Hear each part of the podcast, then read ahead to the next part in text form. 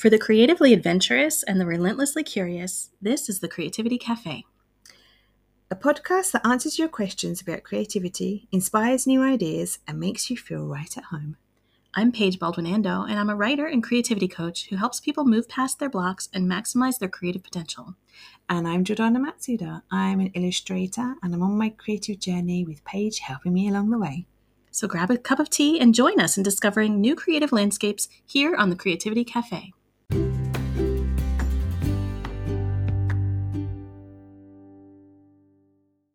Paige, I have a question for you. Let's hear it. So, what are some ways you like to play creatively? Oh, I love this question. Um, well, there's a few different things. One is like quite goofy, if you want my goofy side. Okay, yes, I... of course, we want to hear the goofy stuff. I really love to make up songs about my family and about what's happening in my family. Like when I'm cooking dinner, when I'm doing anything around the house, chances are very good that I am singing a little ridiculous made up song that I have created. Each of my kids has their little songs. And then we have a pet rabbit. Okay. Um, and our rabbit has his own little voice and his own little songs. Your also. rabbit sings? Are you telling yes. me your rabbit yes, sings? Indeed. Yes, he does. he is a virtuoso. Um, and that is something I've done my whole life. Um, since I was a kid, my brother and I used to love to make up voices for our pets and like make up little songs. And my brother is actually a musician who you know has mm. put hmm. out albums like he's that's oh really mm-hmm. okay. he, he's still you know he's very uh, good with words mm. he, hmm. he's a lyricist um, i'm more of like a little ditty you know like something quick um, so i love to play in that way and then on a more you know a note that's more like in line with my more usual creative outlet i love mm. to write um, as you know, and I really like to play with words um, in terms of just like putting things down, you know, on paper that are whatever's coming to me and just playing and seeing what happens. So sometimes it comes out in the form of a poem that's just like splashed on the paper, you know, and other times it will be um, something that's a little more, you know, just exploratory, like seeing what I'm thinking about, that sort of thing. But I really enjoy that kind of playfulness. And then a third thing, if you're willing to ride with me, of along, course, of course, is something that I've done with you, which is visual journaling. Oh and yes, really, yeah, I really enjoy visual journaling, which is essentially, you know, just creating an image of uh, whatever we're feeling in the moment asking a question first, like, um, what is it that I need to know, or, or you know, uh, anything. We could ask a question about anything and creating an image and seeing what comes out. It's a very intuitive, um, free mm. kind of mm. way of playing with images. Yeah, I so, love doing visual journaling sessions with you. Yeah, it's so, so meaningful every time I've done it right something interesting always mm. comes out right? It really does yeah. Yeah. Mm. how about you? How do you like to play creatively? Um you like for me it's about color. So when i'm yeah just kind of yeah, playing as a playing i just love to get out my paints and just try and find new color palettes that i love. Because i tend mm-hmm. to use the same colors because I'm just naturally drawn to them. So then I try to combine like one of my favorite colors with color that I wouldn't usually use or try and mm. mix up a color that I wouldn't usually use. Um, yeah, I did this really fun workshop a few months ago and it was about like how to make hundreds of well not hundreds many colors from just two complementary colors and it was Ooh. so interesting yeah like adding whites and blacks and then mixing those colors together. It was so interesting um, just to see the variety of colors you can get from just those two initial colors plus black and white. Um, and that's just that's just really fun for me. I think a lot of my joy comes from the the combination of unusual colors or um yeah so think color playing with color is always my first go-to and the other thing would be is like collect collecting things from nature so i have nearly every sketchbook has like pages with like leaves or flowers that we've squashed oh. pressed you know you know when you literally yeah. used to press flowers um all of my sketchbooks have like different things from nature different leaves um we picked up along the way and everywhere there's just little bits of nature everywhere um because there i think for me nature's always a source of um inspiration and you know the shapes and the colors and designs within nature are always so beautiful so I think yeah, nature and colours are my playful, playful creative things. Oh, I love that. Mm. Yeah. It's always fun to just like see what happens when you decide to get into that like exploratory place and just start doing and see what comes out. Yeah, it really is because you never really know. You think mm-hmm. it's just, you know, oh, I'm just going to do this. And whilst you're in the in the process of you know mixing colors up you know you have an idea about something or um yeah so it's always fun yeah well today our guest is someone who um, loves to play and loves to especially use interesting materials found objects um, things from her surroundings that she finds and make them into jewelry so I'm really excited to have everyone hear this conversation that we had with uh, Victoria Close, who is just a, and such an interesting person and who creates such cool things. So let's have a listen. Originally from the UK, Victoria is a jeweler and a long term resident of the Shimokitazawa neighborhood of Tokyo, Japan. Taking inspiration from the area's chic, vintage heavy vibe, Victoria makes one of a kind jewelry from Japanese fabrics and found objects that would otherwise be forgotten. She's founded the Overseas Makers Guild, which supports expats around the world with handmade businesses, and le- leads Tokyo Instamingle, an in person meetup for people in Tokyo who are also on Instagram. Thank you for joining us, Victoria. Hello, hello. How hello. are you? Hi. Happy to have you with us. Yes. Thank you for inviting me. I'm just just to say that I have got a cold, and I'm really sorry if I sound really stuffed up. No, it's okay. Oh, oh. This time of year, I think it's to be expected. Really, that's right. I'm sure yeah. you won't be the last person. It's very cold in my studio right now. I've got my slippers on. I'll be okay. I was actually thinking this morning, should I turn the heater on? I'm like, no. Oh, I did yesterday. Extra... I did for five minutes. Yeah. In the morning, it's really chilly. I did. Yeah, five minutes. And then I thought, this is ridiculous. It's not even November. Turn it I off. Know, I know. I was like, maybe just put another layer on. yeah, yeah, yeah. A blanket, slanket oh, well, thank you for joining us today. Thank you. And uh, we have one question we ask all of our guests at the beginning of the mm-hmm. interview, and it is What is your first memory of doing something creative?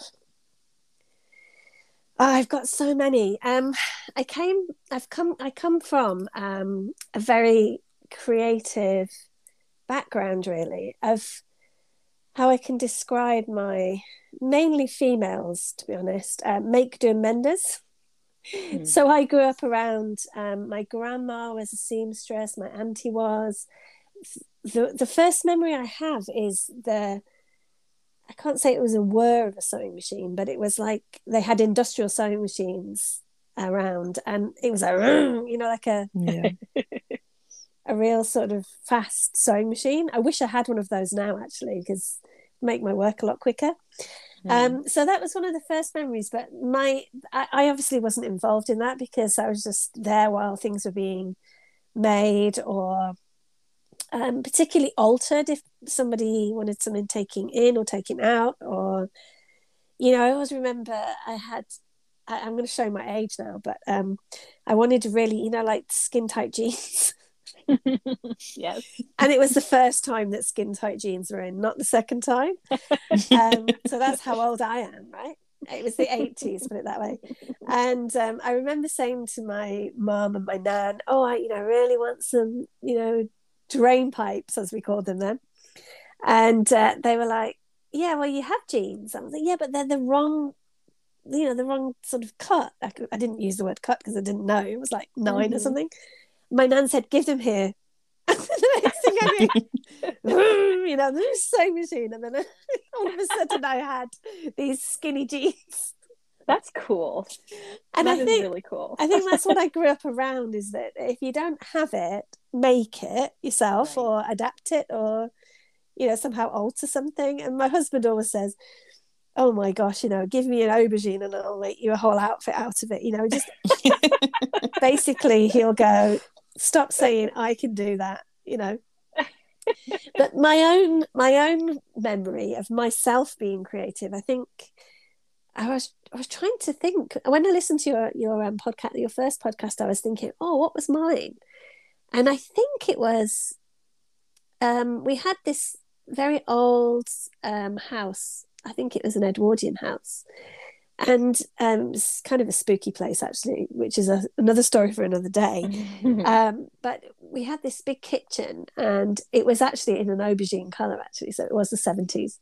And I remember my mum she used to save all the yogurt pots and we used to have mini cereal boxes in those days oh yeah you know the you know the yeah the yeah, pack of different yeah. ones i don't know why we did that um and then she used to save anything like that because we didn't really have like a craft shops in those days did we we didn't have like right I don't remember having like big tubs of glitter or anything. I remember little tiny vials of glitter and Yes. things like that. And and I don't remember having like access to big, you know, reams of paper and things. I just recycled everything.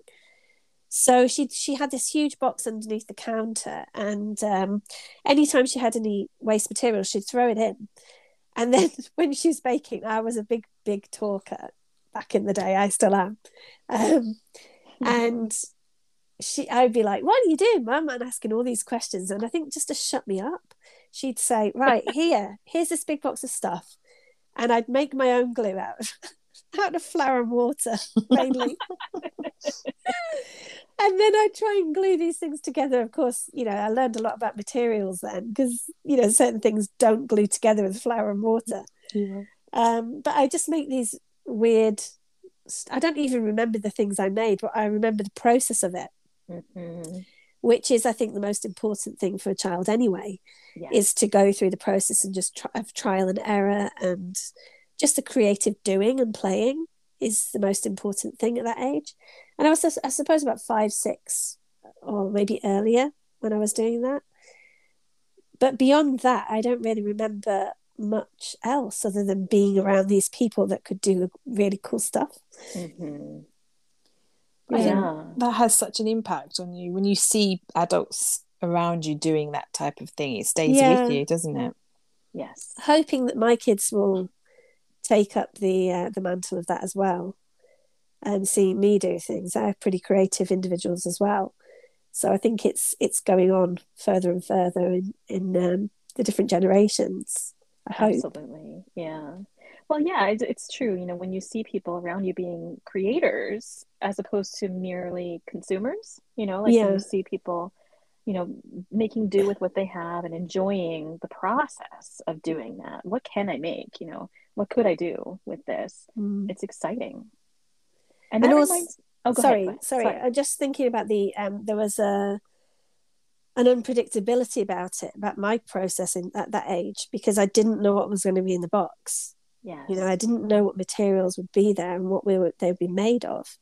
So I think that was also really helpful because you you can be as creative as you like in a situation where you've chosen the stuff Mhm. but it's not as creative as if someone gives you some stuff and says do something with that Right. so i think that was that was the start of everything Yeah.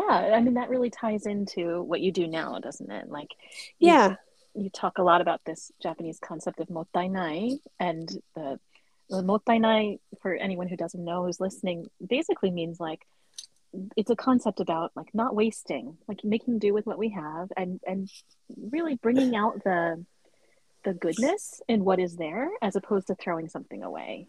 Would you say that's a Yeah. fair definition? How would yeah, you I, I usually describe it as uh, the regret at being something being wasted. So Mhm. this this sort of another word in Japanese, zannen, like Mhm. oh, it's such a shame, like oh that it's being wasted, and yeah. maybe you could use that in some other way or keep it going or fix it or there's lots of things that mottainai can can be, right? Yeah. So how does Um, that play into your work now? That concept of mottainai that you've So- brought into.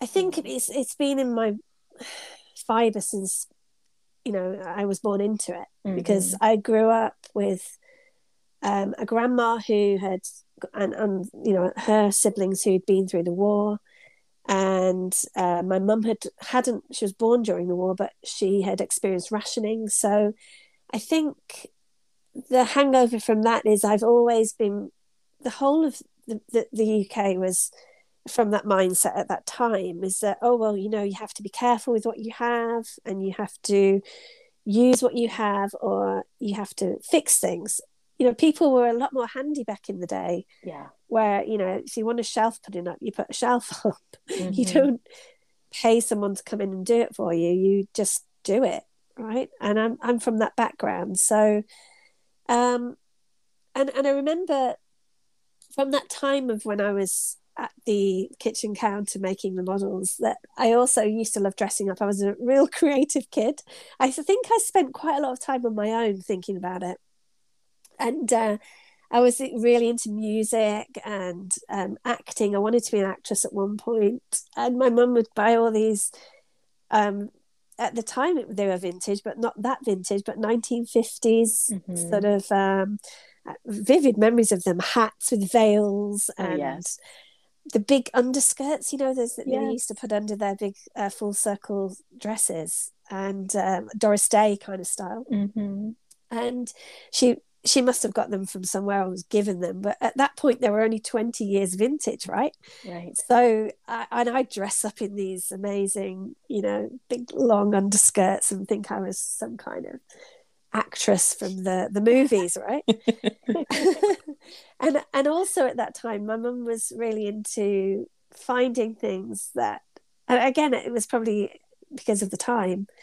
Um, I remember we had this huge basement and it had a chaise longue in it you know Mhm. from the sort of I guess it was Victorian it was really old and completely moth eaten and my mum, I said, oh, I used to say to her, "What are we going to do with this?" And she's like, "Oh, we're going to get it recovered, and we're going to, you know, we're going to mend it. It's a bit rickety. We're going to fix it." And we, I think, my sister-in-law and my brother still have it, but it's been, it's been covered many, many, many, many times since then.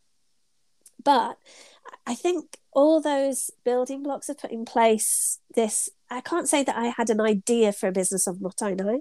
It's Mhm. just it was in my soul yeah, like. natural outcropping of who which sounds are. a bit deep doesn't it but it, I, I i really do believe um that you shouldn't waste things and i yeah.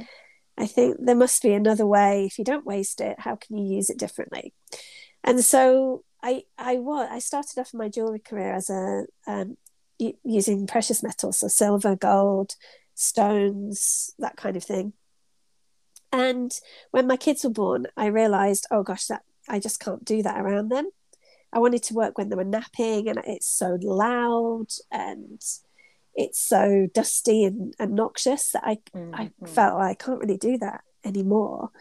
But I still want to make jewelry. Oh, what can I do? And I had all this vintage kimono. I don't know why, um, in my studio, and I thought, oh, maybe I could do something with this that is not about you know using precious metals anymore. Maybe I could Mhm. do costume jewelry and I just started experimenting. And it was probably about a year or year and a half of experimenting. And I thought, "Oh, I've got a product. I've got a product right here. People were asking to buy it. And Yeah. and I thought, oh, maybe this is a new thing that I can do now. And that's how the brand was reborn, I guess, because it was precious metals before. And now it's not. Well, it has come full circle because I'm back going back into that again. Mm-hmm. Um, but yeah, I, I trawl vintage shops, antique shops. Uh, I'm gifted a lot of fabrics, and I just try to use what I can, how I can. I'm always having ideas about how Mm. to use them differently. So, what do you find particularly inspiring or interesting about Japanese materials? So I think the I love the color palettes for a start. I'm looking at some right now. There's there's one here. It's bright yellow Mm. um, blobs on a cream background, and this watercolor grey mixed with pink Oh, lovely. and bright red with splashes of actual like a, a gold, like a gold paint. Wow. And it's the unexpected color palettes that you get with Japanese fabrics. Is that I, I can't imagine that if I sat down with a with a box of paints that I would put I would do like a, a wash of grey and pink and then put bright yellow next to it. I just can't imagine that I would do that. It's a definite different sense of um, understanding color that we have in the west than we have in the west. Yes. So I, that's one thing. Um, and in particular, using the older fabrics, I like seeing that a human has been wearing it. I know that Yeah. sounds odd No. because a lot of people are a bit funny about secondhand things, you know, ooh, yuck, you know. But I like it because kimono, particularly, is usually used in celebration, right? Yes. So it feels like it's a bit of a happy fabric for me that it's it's been at a wedding or it's been at a party. Um, you know, there's particular ones that are used at funerals, which is they're not the colours I would use anyway, and they have a bad feeling for me. So I like it when I see the mark of a human, somebody who's stitched it by hand, or if there's a a mark or a, t- a tear or a wear sort of mark. I don't mind that. I think that's the patina of age is is quite fascinating in itself. Mm-hmm. Yes. so that's there's a- what that's that's why I want to use it as much as I can while I still can. Right. Yeah. These things have a life in them. Yeah, yeah. Yeah. I'm Yeah. curious too if you have thoughts about like the wagara, like the different Japanese patterns, the Yeah. traditional patterns of like like the one I'm thinking of is the is it called uroko, the scales? You know, there's all those different or like the Uh, arrows like or seigaiha. Yes, seigaiha, Se- the- seigaiha waves. waves. or- or Yeah, I- looking ones. yeah, So many. more geometric. Um, Mhm. Yeah, I really I do use a lot of more modern wagara, but also it comes in the kimono as well.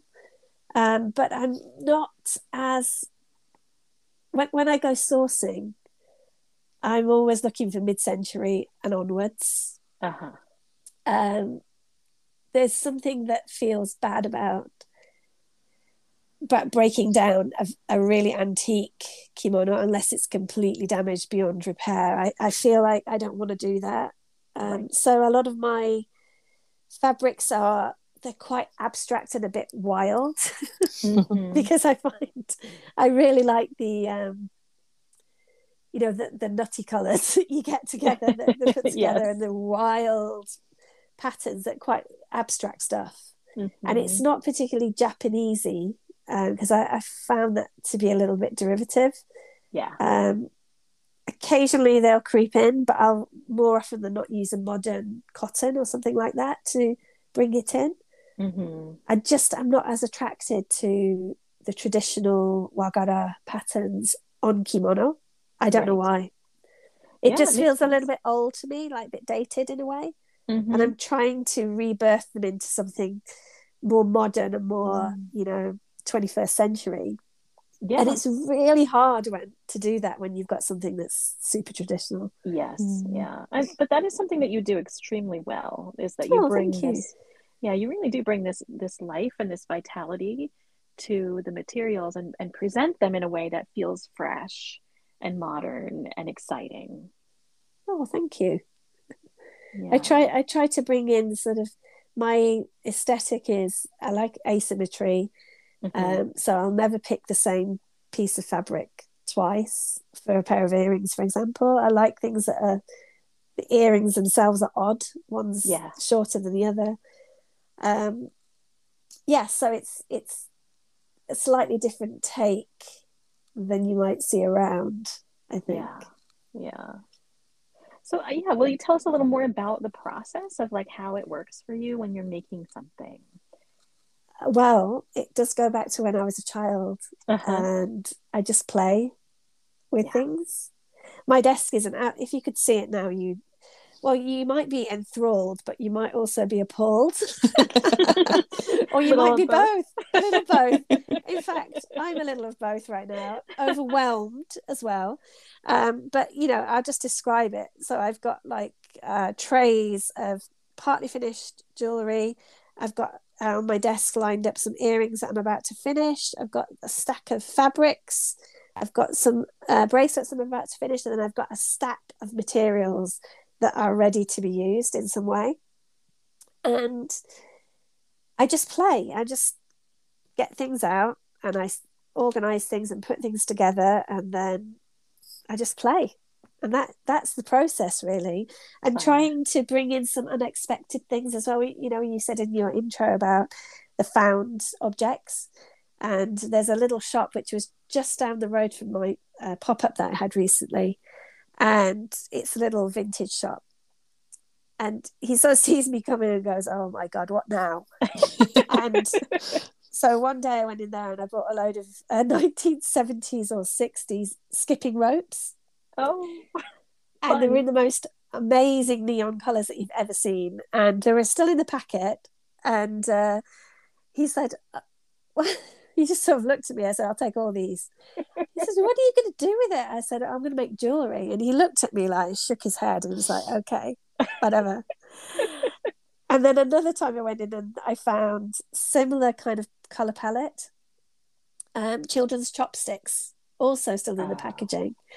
Packaging. And I thought I have to have them. I don't know what I'm going to use these for, but the colors are amazing. So they sat in my studio for a year, and I thought I don't know what to do with them. And then one day I thought I'm just going to make earrings out of these, and I just got my saw out and started hacking, and I made asymmetrical chopstick earrings. I love that these- series. I remember those. You yes. remember them? Yeah, yeah. and they sold out almost immediately because people were like, I just, and it was the chopstick handle bit. So yes. you couldn't really tell they were chopsticks. And the guy said again, What are you doing with these? I think he thought I was reselling it all. I was like, I'm going to cut them up. He's like, What? I said, I'm going to cut them with a saw and I'm going to make them into earrings. And he just sort of looked at me like, Either you're a genius or you're really, really odd. I don't know what I don't know what what to think about you right maybe a bit now. both. I, don't think I'm a genius at all, just for cutting up some chopsticks and making earrings. But you know, he just sort of he's like, yeah, no, look, I'll take your money. You know, you want the thing, that's fine. You should take them back once you've made them. Take them and show him. Yeah. Like, Yeah, look what I did with it. I don't think he's particularly interested, to be honest. No. I think he just wants to sell the stuff. Yep. so you know, uh, basically, um, my process is just playing. You know, at the moment, I've got this stack of Japanese sweets on my desk as well, and I'm making some flat lays with sweets. Oh, nice. Just had this idea, you know, that I, a little bit of ASMR. Um, a tin of a tin of uh, fruit drop sweets, which is in the most amazing packaging. I love it. Um, it's on my Instagram yesterday, yeah. and I, I'm obsessed with the packaging, and I'm, I'm going to use the packaging in designs uh, later on. But I I'm doing these flat lays of uh, boiled sweets, like you do, for another project. Actually, like I think you talking about the packaging. I think you really inspired me to keep all those packaging. Like on my desk, my art desk, Yeah, I now have like all the old tins that before I would have just put it for recycling because I'm like I don't like to keep lots of stuff. yeah, yeah. I'm like, oh no, I'm gonna make my desk, my art desk, like have lots of nice little trinkets to hold my pencils and stuff in. Well, Yeah, why you- have something boring, right? Exactly, exactly. Like you know, I don't need. Yeah, there's so much lovely stuff out there that um, yeah, I can just reuse. So you inspired me with that. Oh, good. well, I don't know whether whether everyone around you is going to say good, but well, it's as my long as you It's get- fine. you get pleasure out of it. yeah. Yeah. Um, yeah. Um, so, are there any projects that you're working on at the moment that um that you're excited about? well, the sweets are quite exciting because I okay, yes, I get to make the flat lay, then I get to eat them, which is Oh. pretty nice. Um, my kids don't know about this project yet, but I'm sure they'll get wind very soon and they'll be in trying to eat the sweets as well. Um, what else am I doing? I just um, finished a project of Christmas cards with Kokeshi dolls. I collect Kokeshi dolls as well, and I Those are sell them. I oh, Yeah. thank you. And they arrived yesterday, and they're already being shipped out. Um, so that's pretty exciting. I, I do like doing things in print as well. It's nothing to do with jewelry, but I do enjoy that. Um, what else? What other project? I've got so many projects. Um, I'm planning another pop up for the spring for um, to have a curated pop up again. Uh, that's coming up, and I am working with um, my old colleague Alex from Turquoise Port, who has now moved to New Zealand, and we've got a partnership. So we're working on a course um, all about mailing lists. And what else? A place I really like hanging out is the Overseas Makers Guild, which is on Facebook. Um, chatting to the the members there because I love. I'm a real um, handmade fan. I can't help it. I just want to tell everyone about Yeah. handmade Yeah. and not just my own stuff, but other people's stuff as well. So that really floats my boat at the moment. Just um, championing other businesses and handmade business owners. Uh, Yeah, what else have I got? really- that community is important to you. you- so important. It, you know, it, it's important to them, I think, I hope, but it's also important to me because I don't have colleagues. Um, oh, helpfully, the uh, builders are back to make more noise, which is really nice next door. um, yeah, so I don't have colleagues, so I don't have my water cooler moments or my, you know, having a cup of tea in the break room moments. So it's nice to every week we meet once a week on in the Overseas Makers Guild on Zoom and just have a little chat about what we're doing, what our projects are, uh, are doing, and you know, just touching base with people is really important because you might Mhm. go for a whole week and not not really talk about your work with anyone other than yourself, right. right? Yeah, that's right.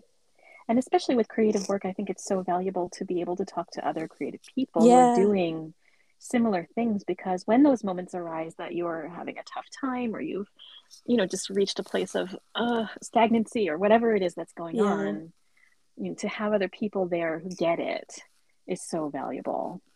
And there's only so much journaling you can do, right? That's right. Yes. sometimes you just need to talk to someone and just get- Exactly. get, your idea out and see what it's and sometimes my, my husband always laughs he says are you telling me because you're floating the idea by me or are you trying to listen to yourself saying the idea Yeah.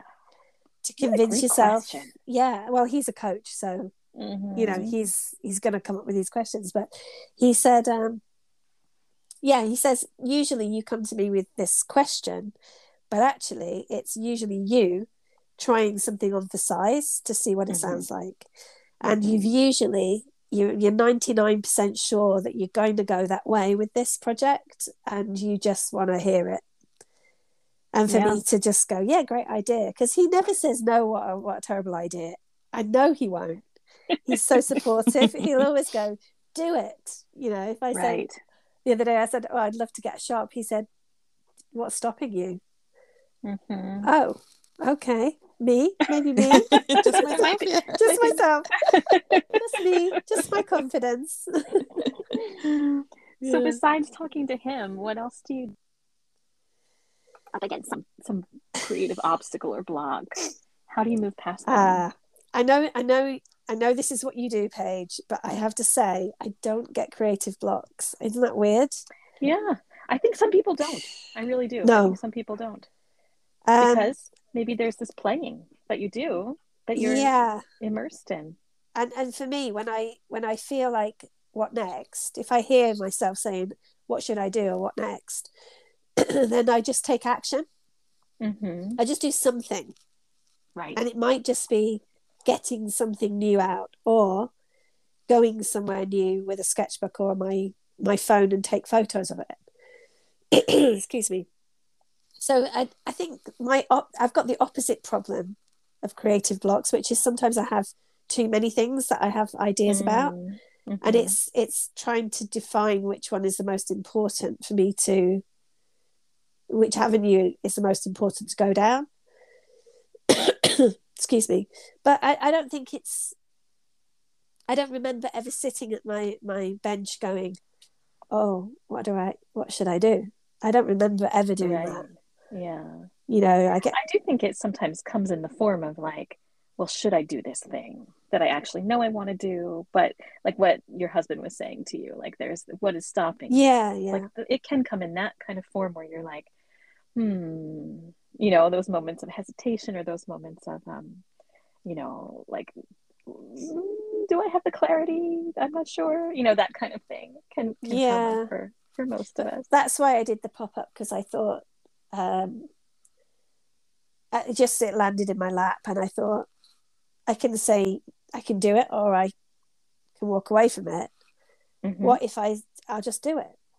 Right. That's Yeah. that's how I work. And that's just unfortunately I act first, think later, Mhm. and try to make the best of the situation that is evolving in front of me. I didn't used to be like that. I used to be a real planner and used to be really, um, you know, like working out the different scenarios. And now, I, now I don't. I just go, well, I, I don't know what I'm doing, and that is okay. Mhm. Yeah. You know, Yeah. and in fact, that's exciting.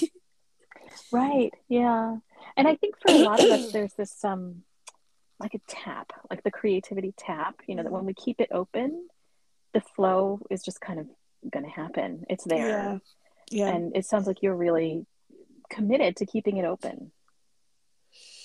Yeah, I haven't even ever really thought until you asked me the question. I haven't really thought about do I have creative blocks or not.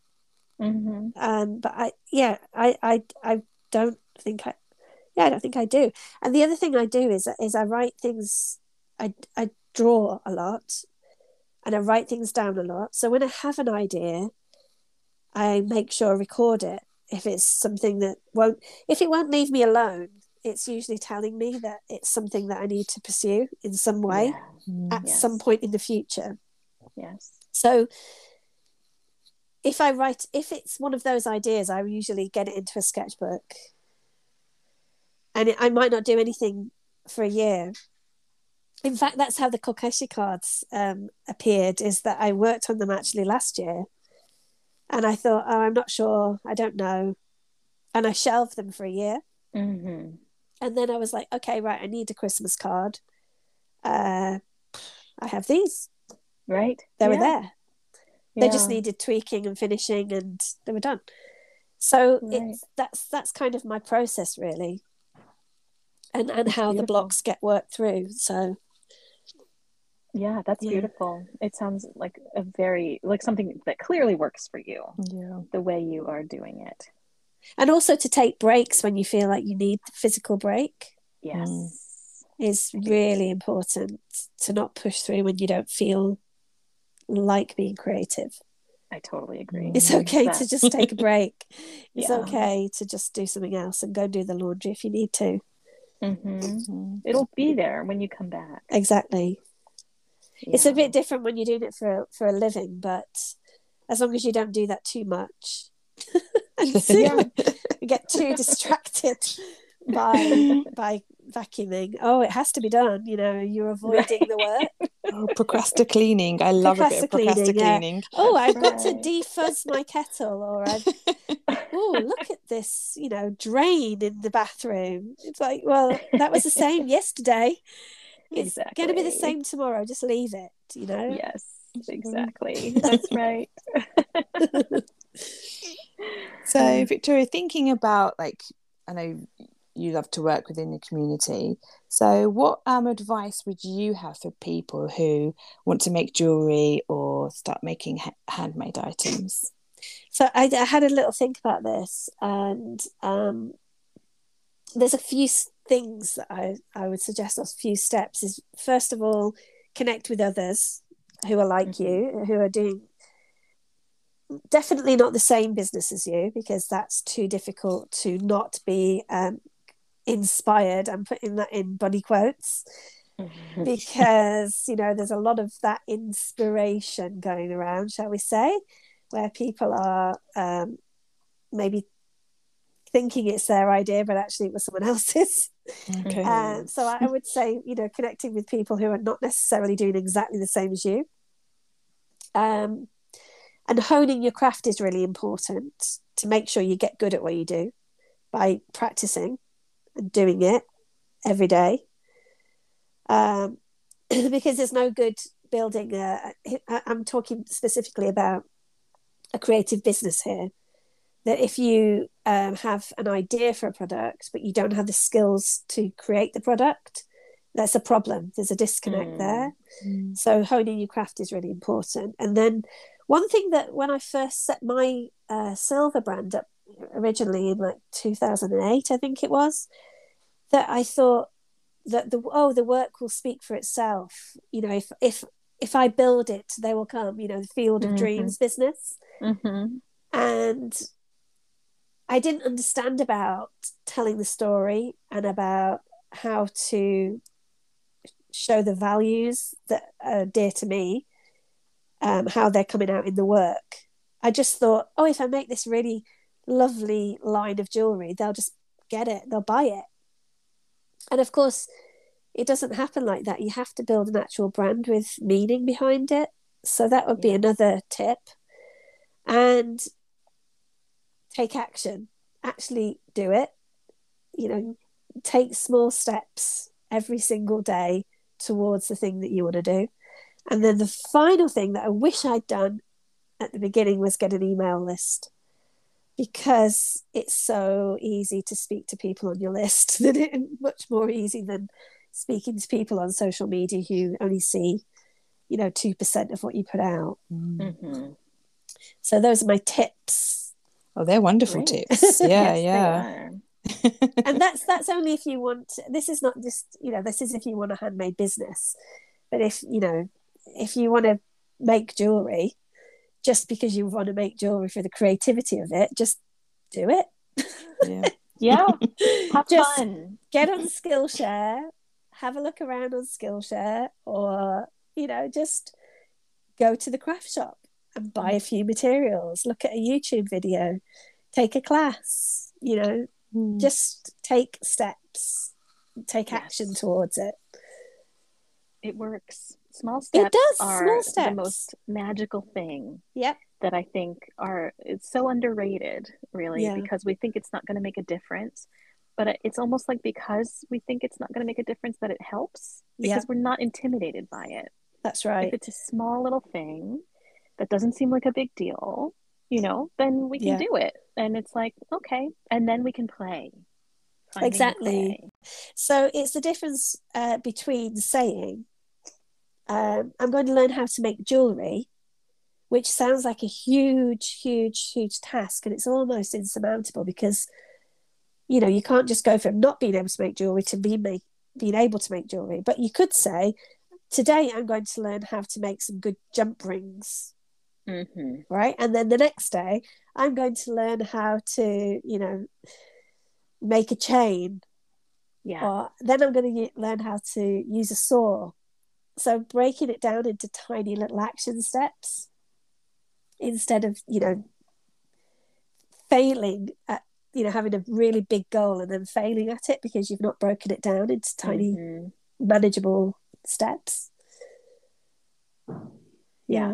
it is the thing that i think makes the biggest difference in terms of whether we get what we want to do done creatively yeah. or not those two things together i think the small steps and playing yeah. You know, yeah. those are magical. They really are. Yeah. Well, thank you so much for sharing all this with us today. Thank you for inviting me. it's always so nice to hear about your work and your process and how you do what you do so magically. And uh, Oh, yeah, we appreciate it. Yes. thank you.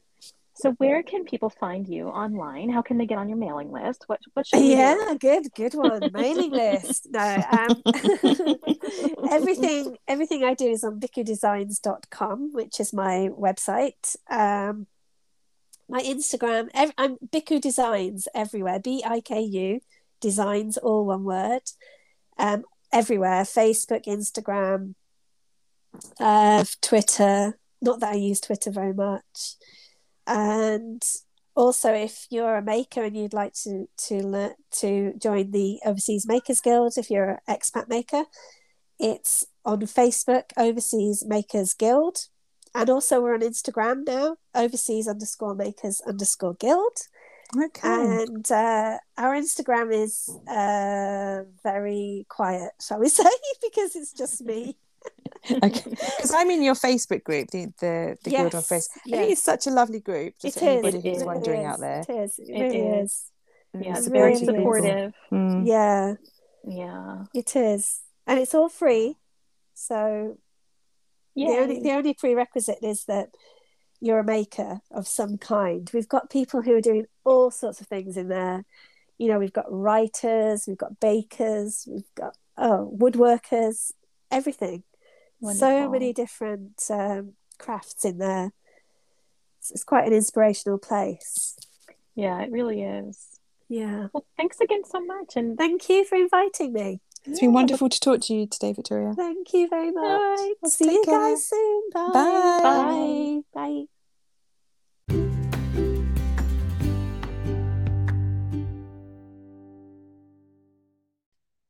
Thanks so much for hanging out with us today. Subscribe to the podcast and leave a rating and review so more people can enjoy these creative conversations. And make sure to come back next time for more interviews with fascinating creatives from all over the world. Until then, keep creating.